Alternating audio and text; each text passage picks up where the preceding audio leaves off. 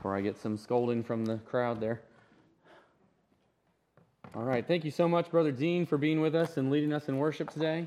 Uh, it is so nice to have someone here uh, leading the church in person like that. It just uh, doesn't replace that. You can't replace that through uh, technology, can you? All right. It is so good to see everyone here today, and it is my pleasure to be able to open God's Word with you right now. Um, we are in the second week of this sermon series we said we were going to undertake that I called What We Believe and Why We Believe It. And uh, this week will be the first week actually looking at one of the pieces of our statement of faith uh, that we have posted for the world to see that everybody who's a member has agreed that they're in agreement with uh, what's in that statement. So um, we're going to have one text in particular we're going to use to kind of uh, look at. So if you would open your Bibles up with me to 2 Timothy chapter 3.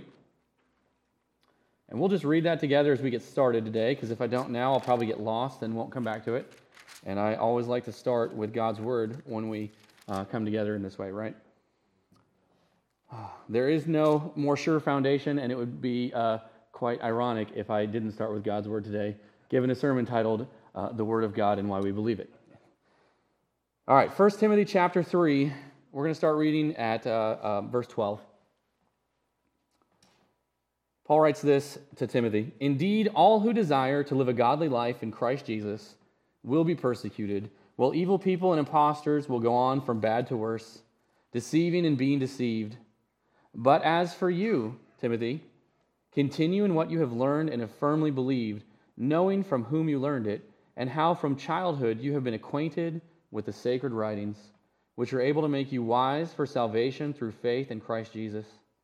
All scripture is breathed out by God and profitable for teaching, for reproof, for correction, and for training in righteousness, that the man of God may be complete, equipped for every good work. Let's pray. Father, we come to you this morning and we open your word, Lord, and we just ask you to reveal yourself to us through it. Father, as we as we look inside of ourselves, as we look inside of ourselves as a church, and we ask this question, what is it we believe? Lord, let all of our beliefs line up with who you say you are. And anything that comes from me, anything that comes from my own mind or my own imagination, Lord, let that just fall away uh, for the lie that it is. And let us believe you because you are the one who is true. You are the one who gives us truth. And Lord, we believe you because you said it, Father. So, Father, uh, reveal yourself to us in this way so that we may have faith, Lord, to trust in you. It is so sweet, Lord, to trust in your Son, Jesus, Lord. Give us grace now that we might trust you more. Father, it's in uh, Jesus' name we pray. Amen. Mm. All right. like I said, this is week two of this sermon series that we're looking at as we start the new year of uh, what we believe and why we believe it. Mm. In our statement of faith, the first line that we come up to, if you were to look at it online, this first topic that is listed is titled The Word of God. And that statement, I've got it posted up there for you to, to see now too, but we'll go ahead and read it. I'll read it to you right now. It says, We believe that the Bible is the Word of God fully inspired and without error in the original manuscripts, written under the inspiration of the Holy Spirit, and that it has supreme authority in all matters of faith and conduct. That's the statement of faith. That's the first line from our statement of faith that we, we say we believe as a church.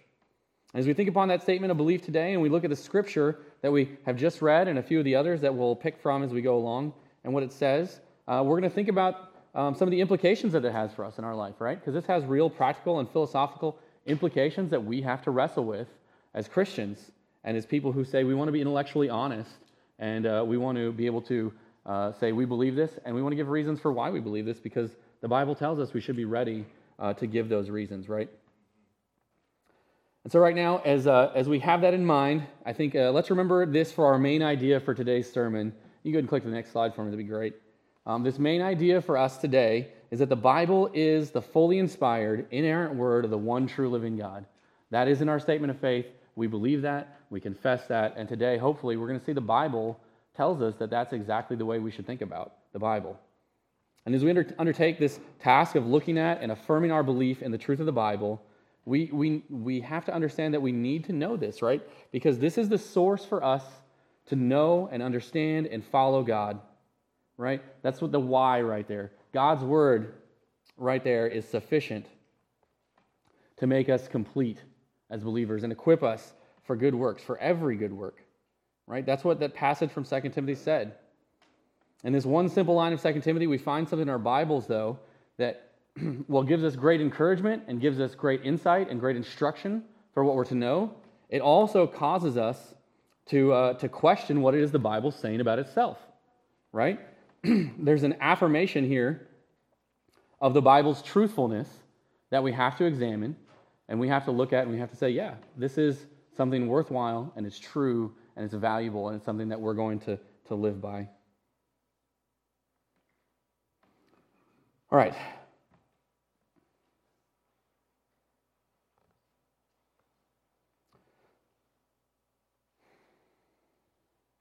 I think it's important right now, too. Sorry, I got lost in my notes for just a second there.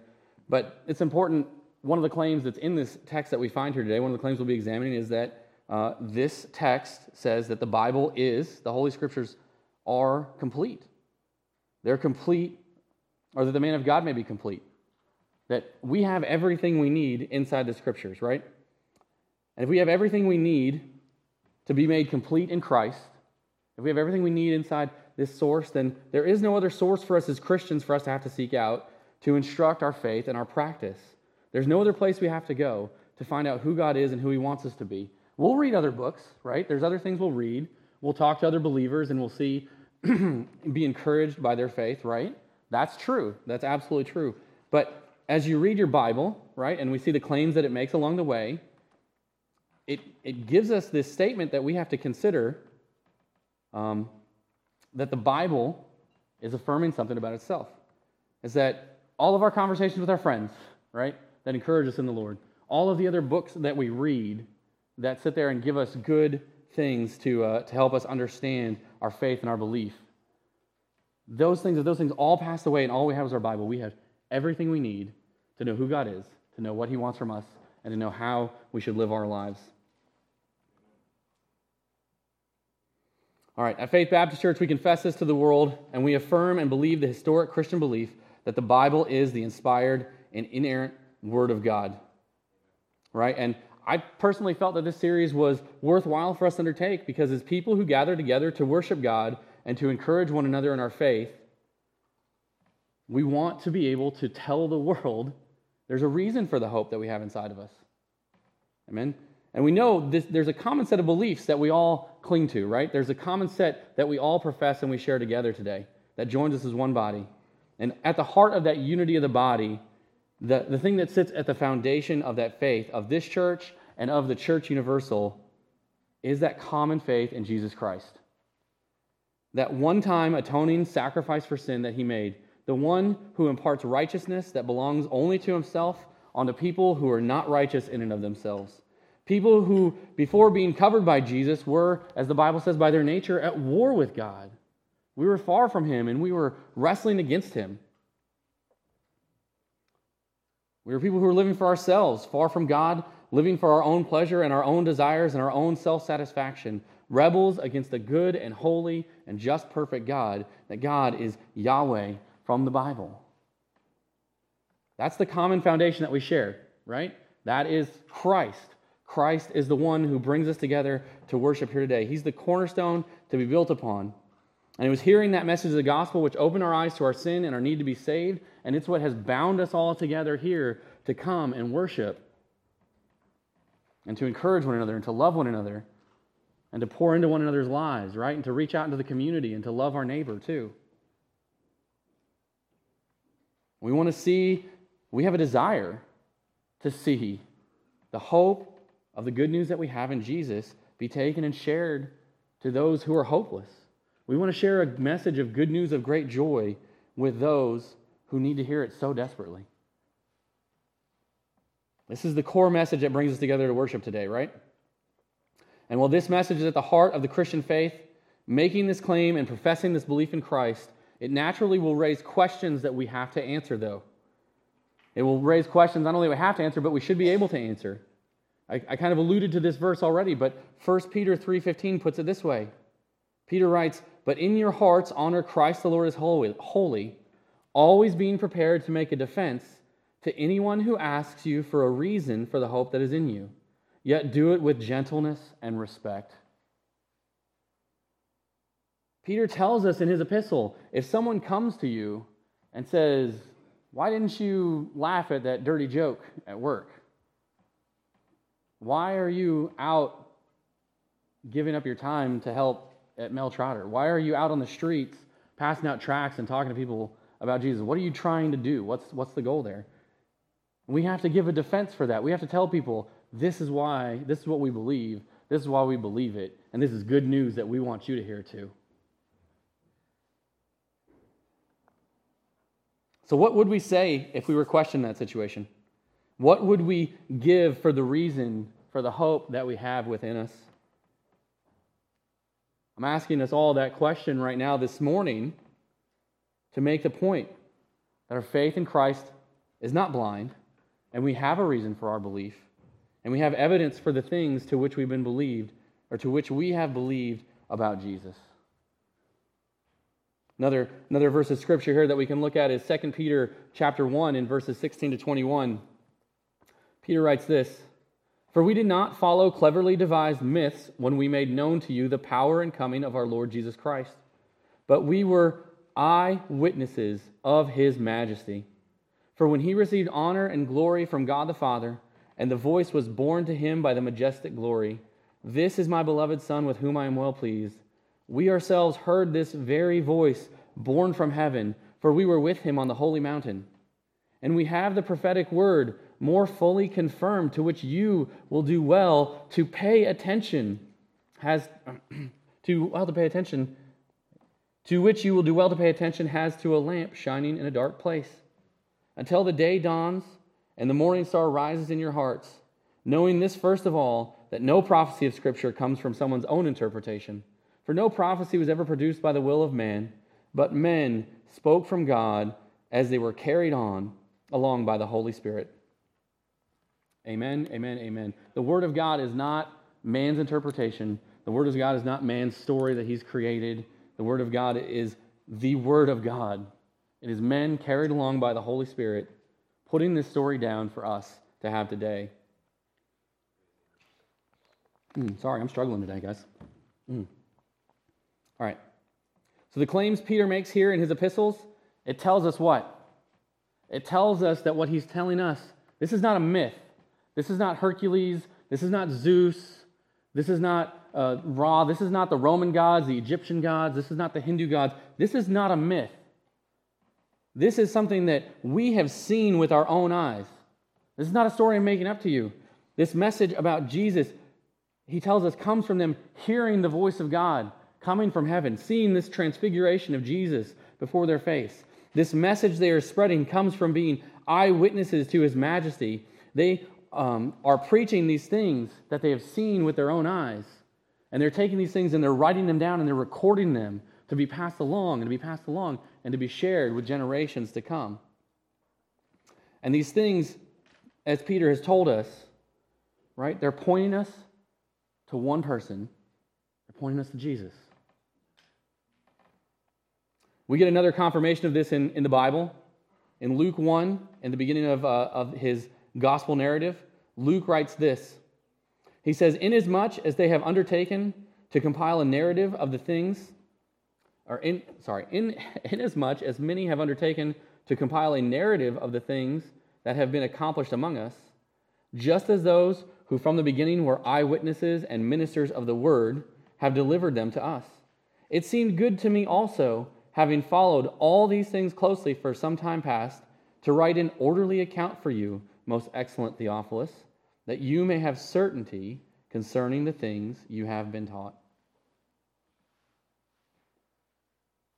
Luke's telling us here this is a collection of writings right here. This is eyewitness testimony. Luke's saying he's working to create an orderly account, an account of the works of Jesus so that this man that he's writing to, Theophilus, right, can have what? It says have certainty about the things that you've been taught. That was the goal. The apostles were wanting to preach and present and give to people something that was real, something that had been seen. Not a myth, not a story, not something false to hold on to, but the real, true hope of a resurrected Savior. Luke is telling Theophilus here in Luke 1 There's good reason to believe this message. Theophilus, you've heard and you've had great hope from what you've heard. And here are all the details that I've got that I can record and give to you to confirm the things that you've already heard are true. That's why we say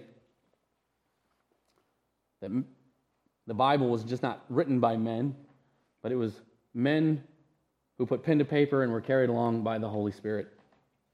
They were writing down what they saw and what they heard about this man Jesus. They were writing this down to give us a reliable historical story of who Jesus is and what he did for us. It's an amazing gift, isn't it?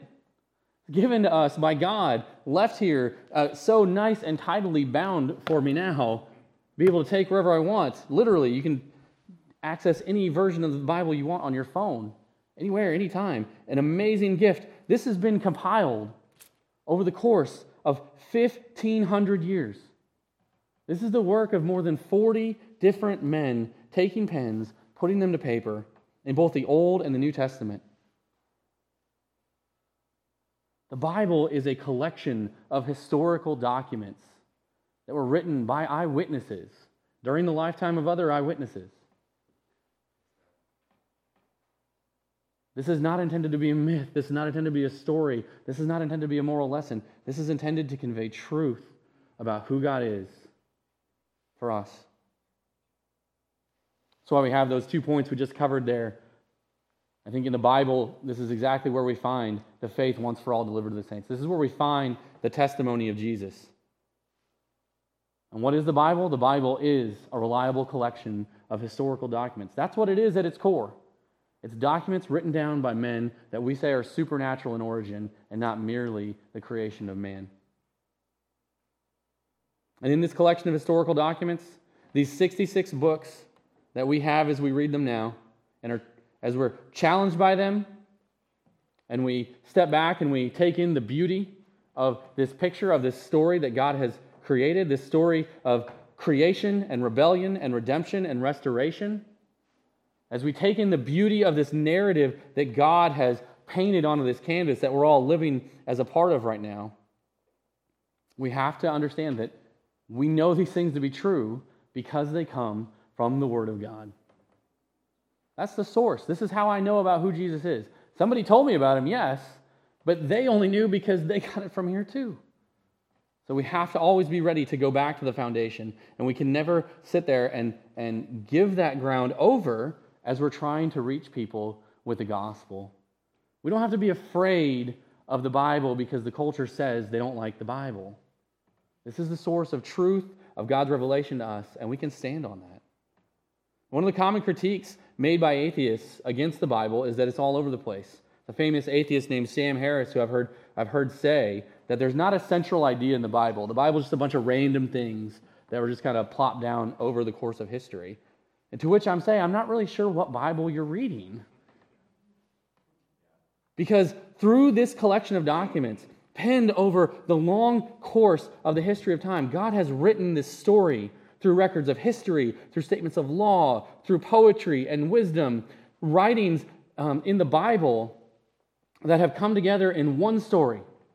One story, through prophecy and through letters. God has woven uh, through this whole collection of these writings from all of these different people one story that points us to his son, Jesus. The Bible is where we find the reason why Jesus was coming to earth. Why would God have to condescend to man? Why would he have to leave his throne and come down to this world to walk among us? To be our example for us and what it looks like to live perfectly before God, to be a sacrifice for us. Why would he have to do that? We find it in the Bible. It's there, the Old Testament.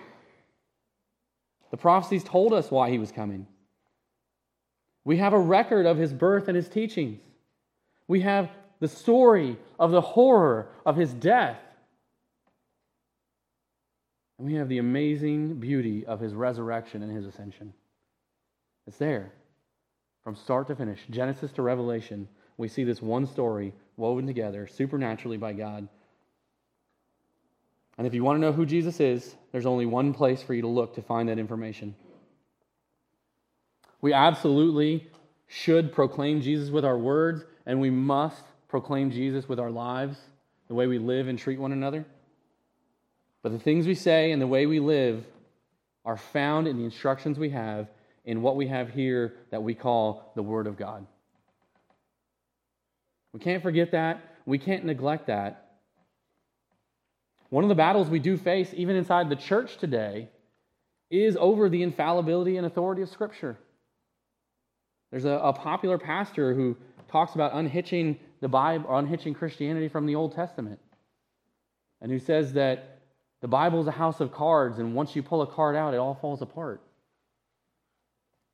But it's not. It's not a house of cards. It's one consistent story from Genesis to Revelation. And when we think like that, when we talk like that, it demonstrates to us that we've adopted philosophies that are not rooted in God. We've adopted worldly philosophies. We've adopted other ways of thinking about those things. And so we have to be willing to say, we believe the Bible is the true authoritative Word of God, and it is where we find our instruction. It's where we find our hope of salvation. It's where we find our instruction for loving our neighbor and caring for the sojourner among us. All these things that we're called to do, the light of Christ that we're called to be in the world, we find that here. And without this, we don't have it. So we can't give it up. Are there hard things for us to read in the Bible? Yes, there are. There are things that you'll read that'll make you cry. Welcome to being alive. I watch the news and I cry every day. That's the reality of humanity. That's why we need Jesus. Just because there's things that are hard for us to read in the Bible and there are things that we may struggle to understand as we read our Bibles, it doesn't mean we throw out our Bibles. We would be foolish to do so because we are giving up any ground that we have to stand on when we do. Because without this collection of historical documents that have reliable historical details and eyewitness testimony to the person and the work of Jesus, without the documents that detail this revelation of God to man, what message do we actually have to take anybody? What message of hope do we have for somebody that there is something beyond this world where all sin will be met with justice? That the people, the, the, the children who are being abused in secret right now, they will be they will be justified before the Lord. And the person who is doing that sin in secret will be held accountable for that. The men who look and who strive and who worry and fret about our lives, what hope do we have if we don't have the sure message of the Scripture that our lives are not meaningless? We're not just stardust, we're not random chance or accidents, but we are fearfully and wonderfully made, and we are put here to worship our Maker and our Creator. What message do we have to give to the world of hope if we give that up?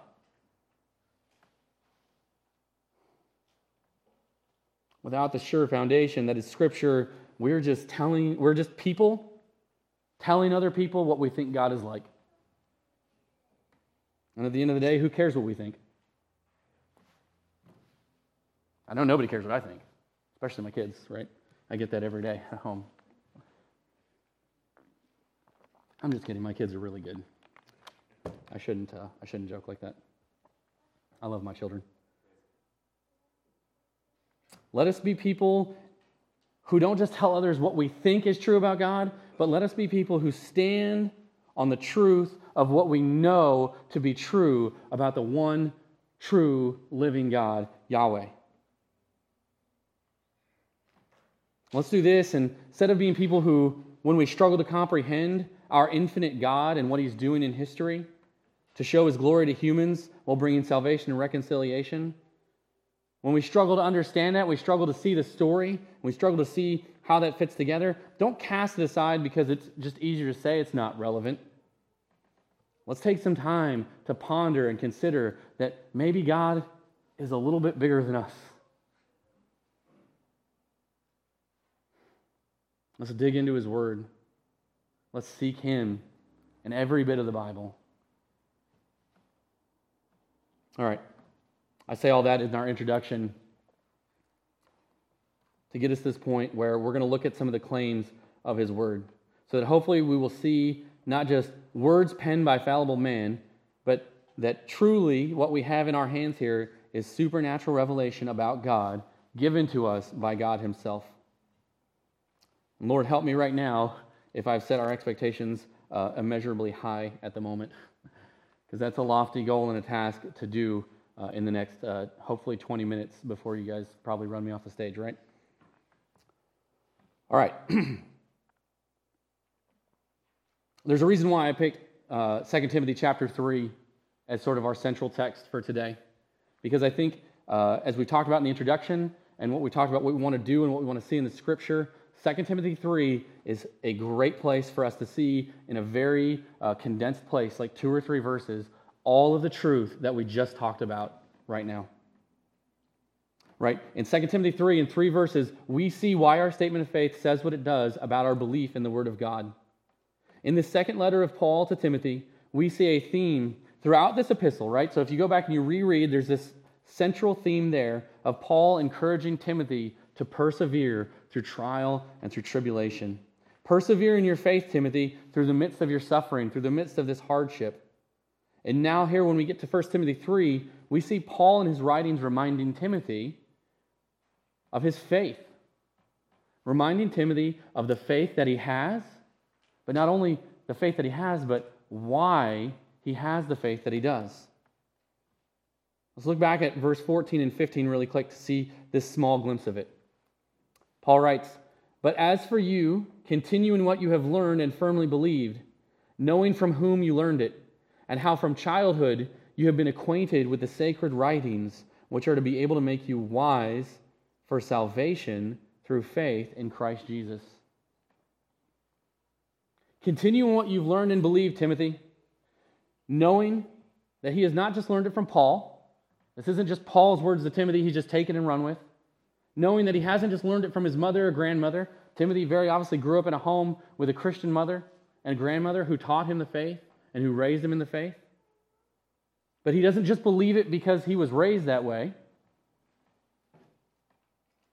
Timothy has been taught this faith from an early age, and he's been taught it by people who love him and who have helped raise him but he's seen this truth. He's seen this truth in their lives, but he's seen this truth where? In the sacred writings. He's seen this truth in the sacred writings. Timothy has been instructed in his Bible. Timothy's heard these teachings of Paul, but like the Bereans in Acts chapter 17, who heard the good news of the gospel that Paul has preached, Timothy opened up his Bible and he said, Paul, I'm hearing what you're telling me right now. Does it match up with what God's already spoken to? Timothy had this familiarity with this, and he had this understanding of his Bible and what was written there.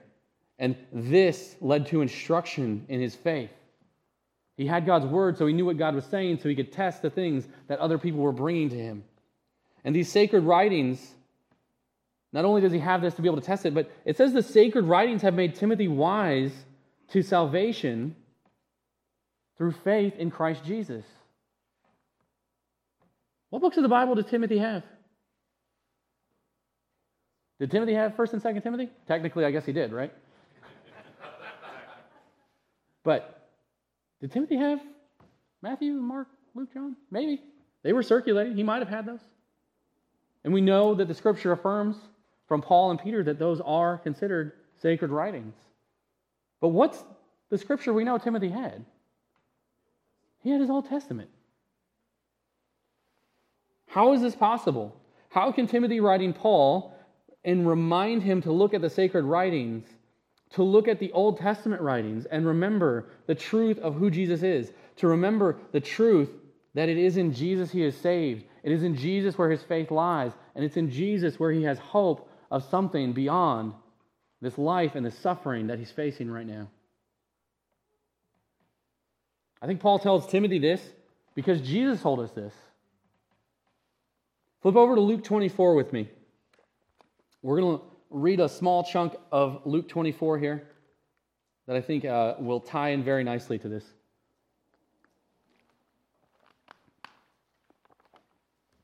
And if you see the outline on the screen, this is the part where we're looking at the sacred writings make us wise for salvation in Jesus.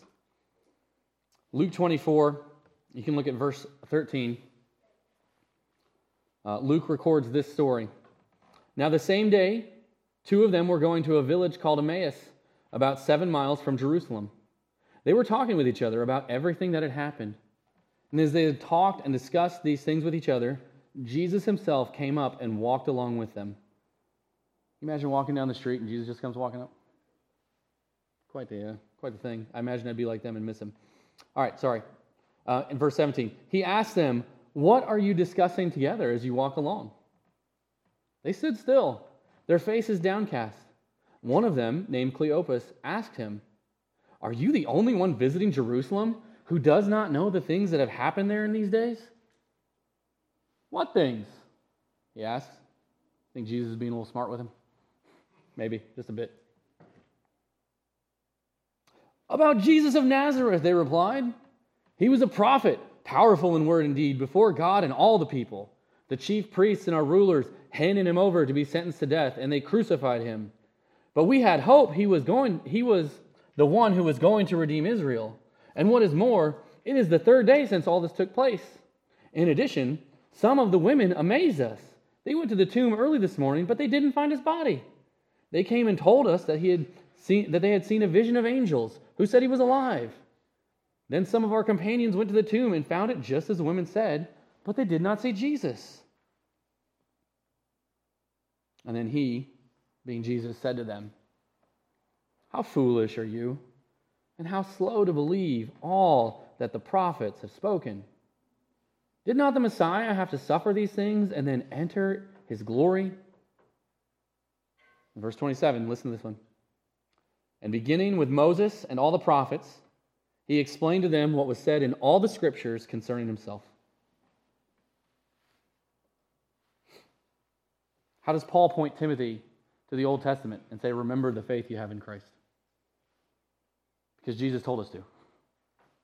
These two men here on this road to Emmaus, post resurrection, they're sitting here just having a nice conversation, chatting it up like, wow, what, what happened? Can you believe it? His body's gone? You think they took him? What do you, you know, you can imagine the conversation they'd be having, right?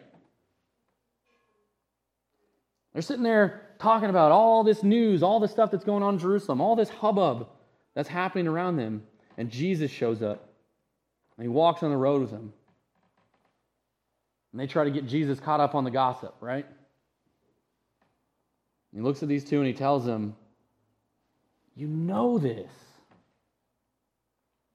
You have your Bibles. You have the Old Testament. You have Moses. You have the prophets. You had David. How did you miss this? Jesus didn't leave him in that state, though, did he? Amazing thing here, right? Jesus sat there and beginning with Moses and the prophets, showed to them all the things in the scripture concerning himself. That'd be quite the Bible study class, wouldn't it? I want to sign up for that one.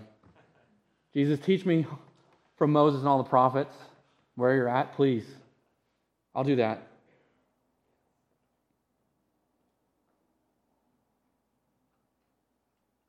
These two men look at him and say, What do you mean, believe the prophets, Jesus? What do you mean, look at Moses, Jesus? So Jesus sits down and he tells them, Let's look at those scriptures. Let's look at those scriptures that are there to make you wise because in them we see Jesus. In the creation story in Genesis, in the garden, when Adam rebels, we see Jesus. We see God show up and promise not to leave people in a state of sin and hopelessness and death forever. We see Jesus in Genesis 1. In the Passover story, we see Jesus. We see a people in slavery and bondage dying to be free dying to go and worship their God. And we see God show up and say, I'm going to set you free. Take the blood of the Lamb, wipe it over your doorpost. And when the destroyer comes and brings his final curse upon Israel, you'll be passed over and you'll be safe. The blood of the Lamb over the doorpost, covering the family, saving the family. We see Jesus in the Exodus. In the history of Israel, in the Judges, in stories about people like Samson, who's supposed to be a judge, supposed to save Israel. from the Philistines, and he fails, and he chases after his own things. And how does Samson die? How does Samson die? He's in the middle of his enemies, beaten, mocked, scorned, and just like Deb said, sticks his hands out. Using that last bit of strength that God gives him with his arms extended, crushing his enemies underneath their own house of worship there. We see Jesus in stories like Samson. We see Jesus in the story of Ruth and Obed. Ruth, a Moabite. No right, no right to be a part of Israel. Naomi, I'm not leaving you. Your God will be my God, and your people will be my people. She's brought into the family of God. She's the grandmother. She's the grandmother of, of David, right? We see Jesus in Ruth. We see Jesus in the life of David. We see this king with a throne established forever, ruling over Israel. We see Jesus in the poetry and the wisdom of Solomon. We see the beauty and the love and the wisdom of this one who is the Word of God. We see Jesus. We see Jesus in the impending judgment of sin that comes from the prophets. And we see the restoration they promise that's going to come from this Messiah that God is sending. We see Jesus from start to finish, Genesis to Revelation. He is there, He is present, and He's looking for you to find Him.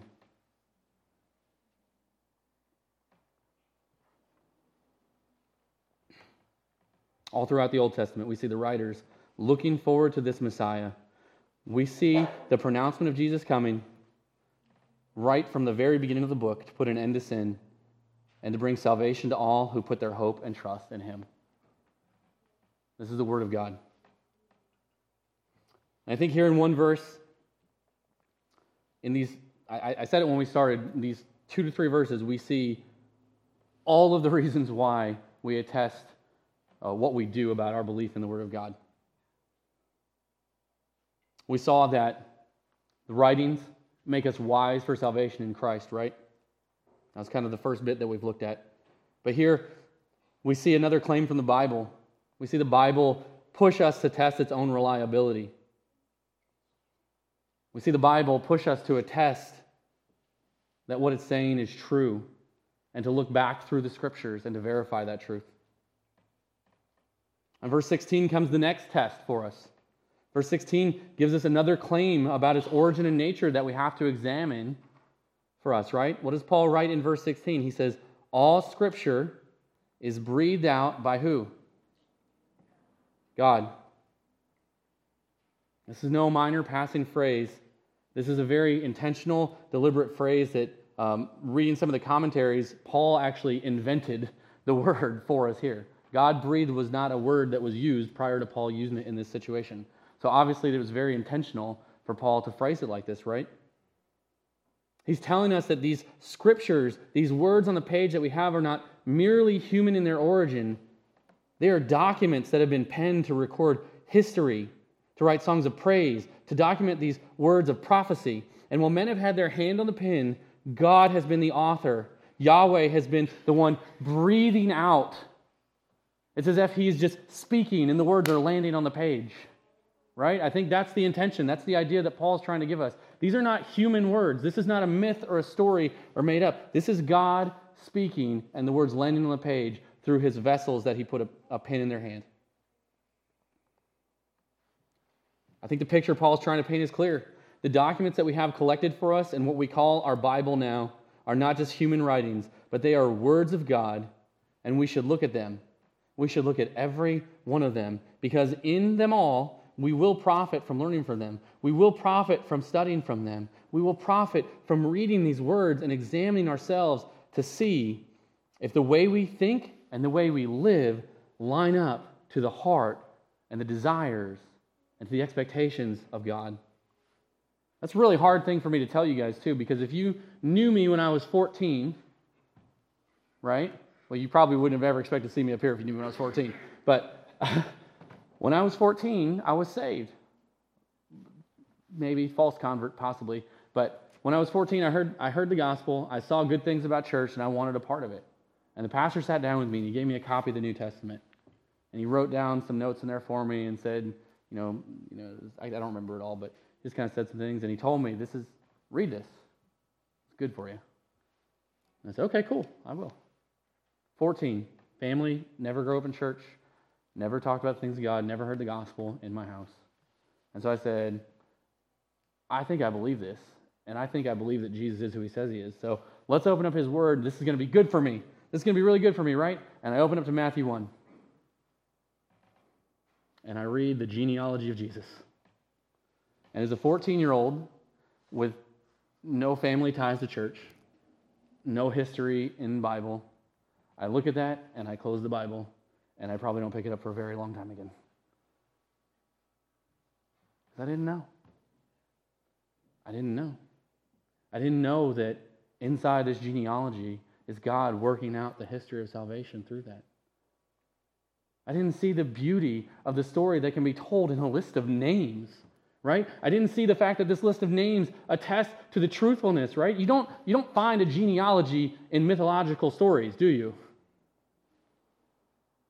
I didn't know those things. I didn't see them. Praise God. Praise God for faithful men who sat down and have opened the scripture and have shown me the beauty and the truth of it now. That's a challenge for all of us in here, amen? There is truth and there is instruction and reproof and rebuke in every page of the Bible for us, even the hard ones, even the ones with lots of names we can't pronounce. Don't give up, don't run away, don't let it go and let the world tell you it's not important, it's a myth. Scripture is breathed out by God, every bit of it. And if we're struggling to understand it, that's okay. We all do. It's okay. You don't ever have to be afraid to come to a Bible study and say, I'm really struggling to understand what God's telling us here. That's why we're here to encourage and love one another and to work out this faith that He's given us together. Amen? All right, let me get back to my notes to try and figure out where I'm at. We're going to profit from every word that God has written in this book. We're going to profit from studying them. We're going to profit from reading these words, examining our lives. And we're going to profit in our lives how we treat our husbands or our wives, how we treat our kids, how we treat our neighbors.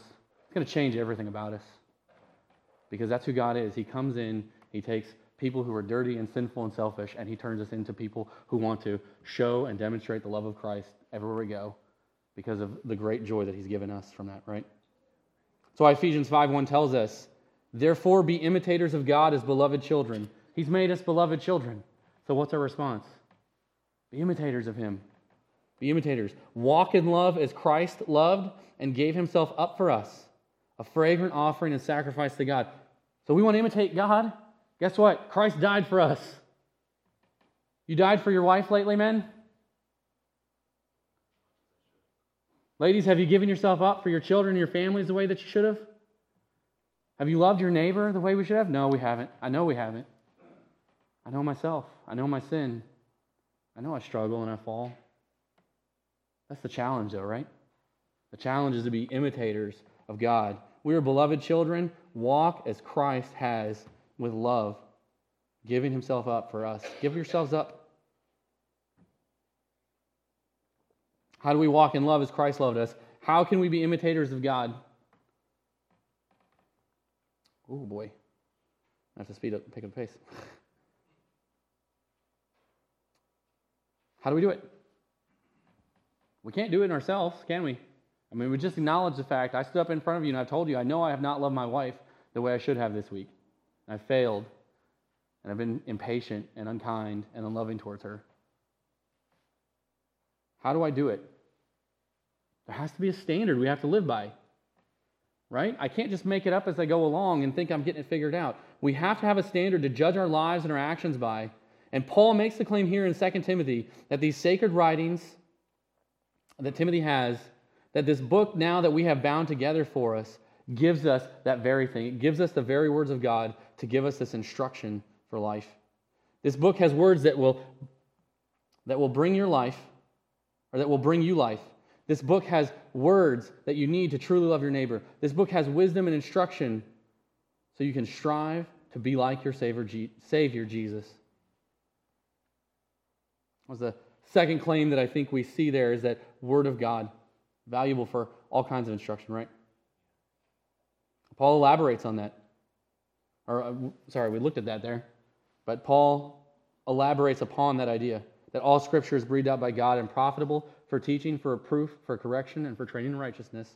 When he says in verse 17 at the end of that, so that the man of God may be worked on, improved a little bit, complete. Complete. And equipped for every good work. These sacred writings, Paul tells Timothy, have everything you need to be a man of God in how you worship and how you live your life.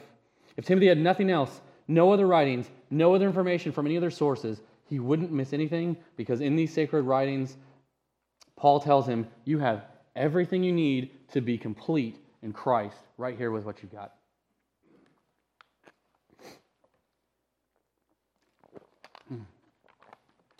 This is why the last little bit of our statement of faith says this it says, The Bible has supreme authority in all matters of our faith and conduct. This is why that statement, or why that phrase is in our statement of faith. Our faith and belief is in Jesus Christ alone. And for us to know who He is and what He's done and how He wants us to live, how He wants us, like I said, to treat our spouse, our neighbor, to imitate Him, we have to have the record of who He is, how He lived, and what He did. And we believe as a church that the Bible has supreme authority in all matters of our faith and conduct because it is the place we go to find the prophecy of Jesus coming. It's the place we go to find the story of Israel and how Jesus came through this line of Abraham. It is the place we go to see Jesus walking this earth, to see him teaching, to see him healing, to see him confronting sin. And it's where we go to find the beautiful words of the gospel. It's where we go to be encouraged in our faith, like places like Ephesians 2, where Paul tells us God's message to us. He writes, And you were dead in trespasses and sin in which you once walked, following the course of this world, following the prince of the power of the air, the spirit that is now at work in the sons of disobedience, among whom we all once lived in the passions of our flesh, carrying out the desires of the body and mind, and were by nature children of wrath like the rest of mankind. But God, being rich in mercy, because of great love in which He loved us, even when we were dead in our trespasses, made us alive together with Christ. By grace, you have been saved and raised up with Him and seated us with Him in the heavenly places in Christ Jesus. Amen. Hallelujah. Where do we find that message? Where do we find that message of hope? One place in our Bibles. That's why we don't give up the sufficiency of Scripture. That's why we say it is, as our, word, our, our statement of faith says, the supreme authority in matters of faith and conduct. We believe that to be true. We know God has worked on us and done a work in us that we could never have done. And now we want to live like Him. There's implications for us from this statement uh, in our statement of faith right?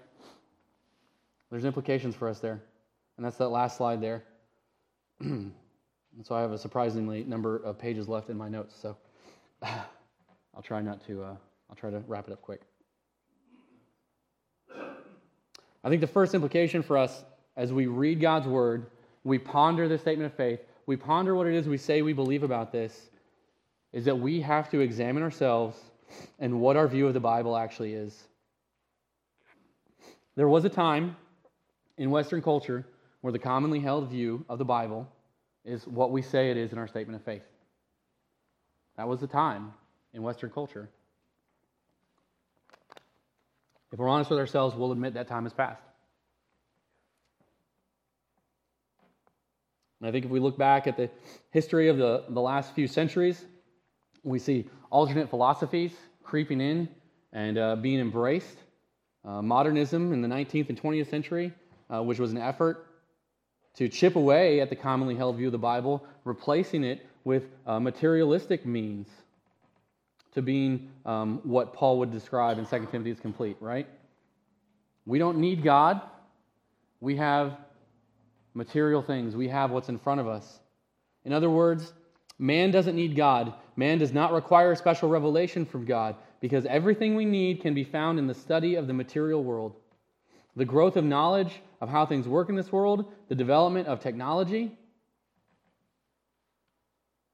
to the modernist philosophy, this is what makes humans complete. This makes humans the writers of history rather than the people who are made to worship the one who's made all of history.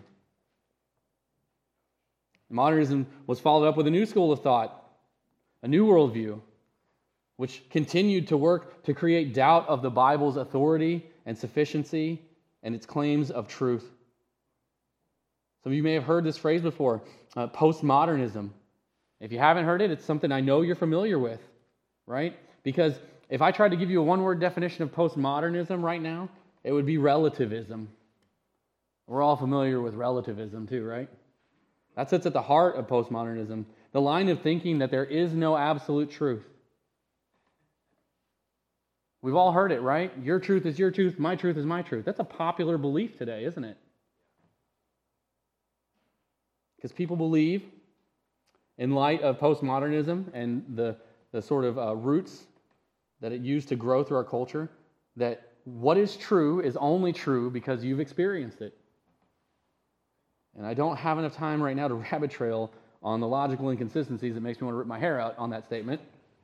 Um, so maybe we could all get together and talk about that sometime later.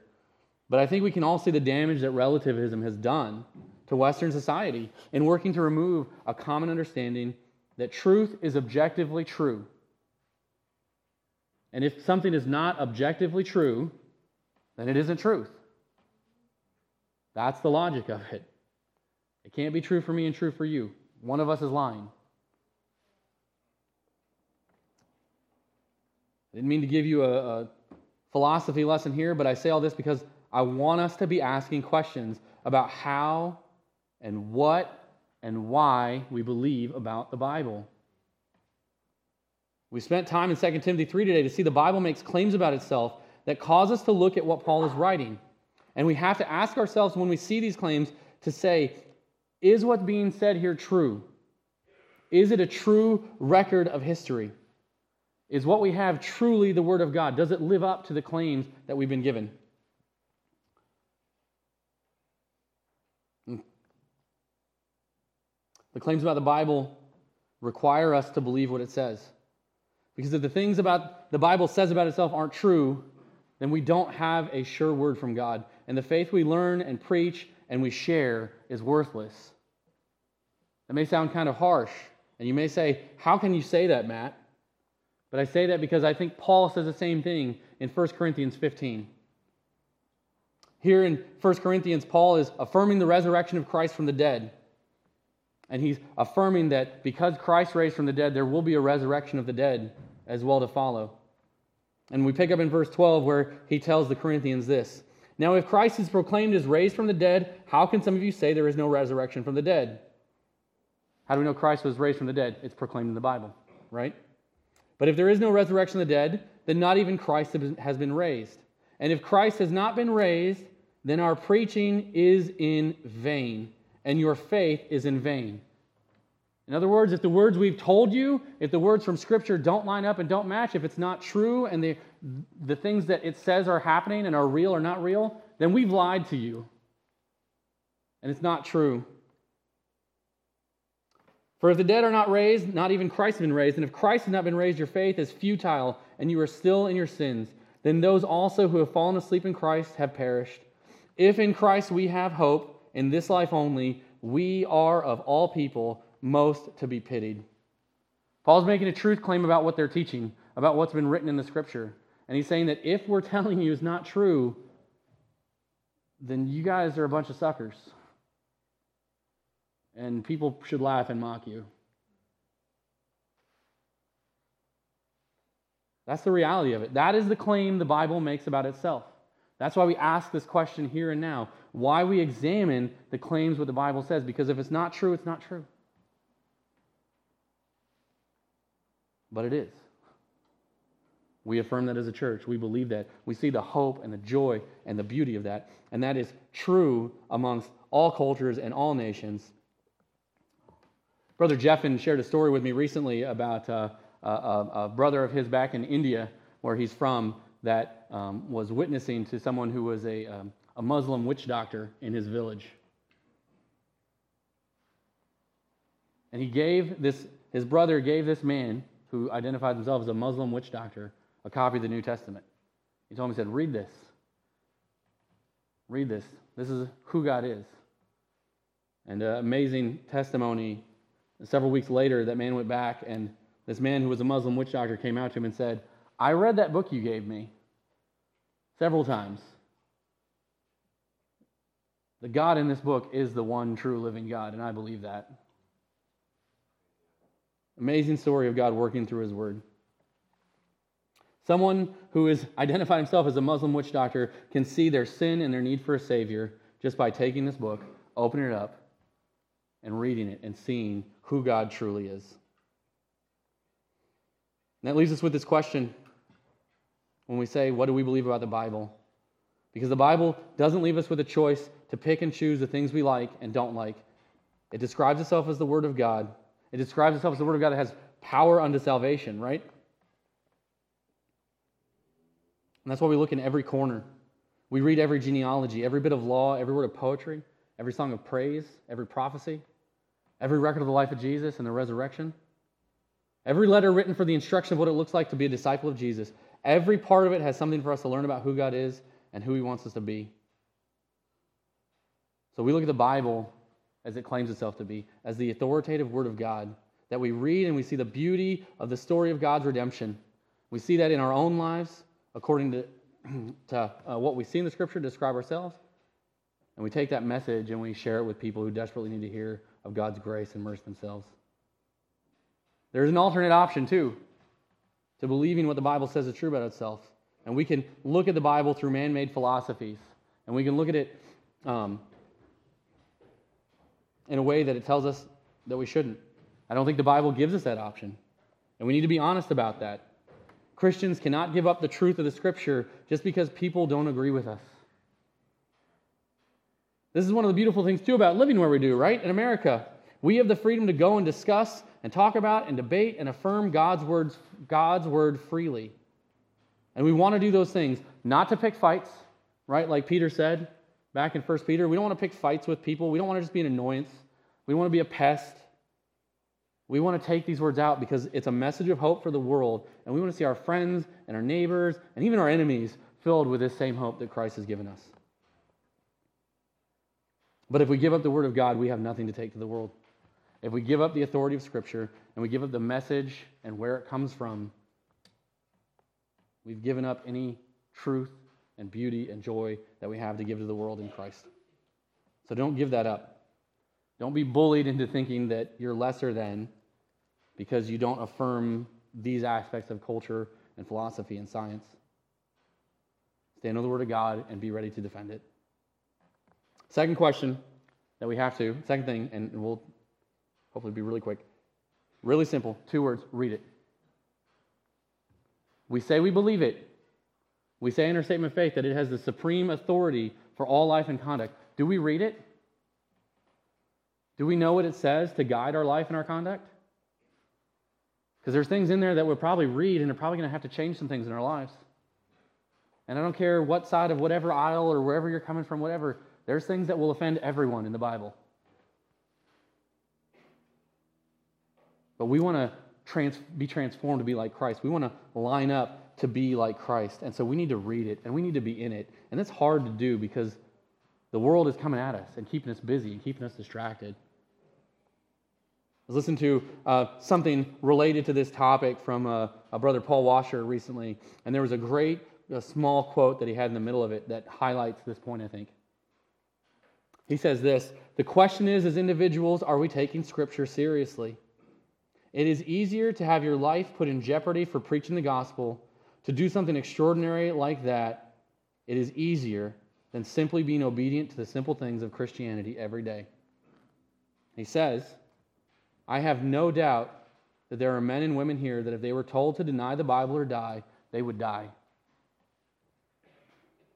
What is difficult is the daily routine of being faithful day in and day out in the things that are considered simple. We believe the Bible. We affirm its sufficiency, its inerrancy. We affirm its guide for conduct in our lives. As many have said throughout history, God wrote a book.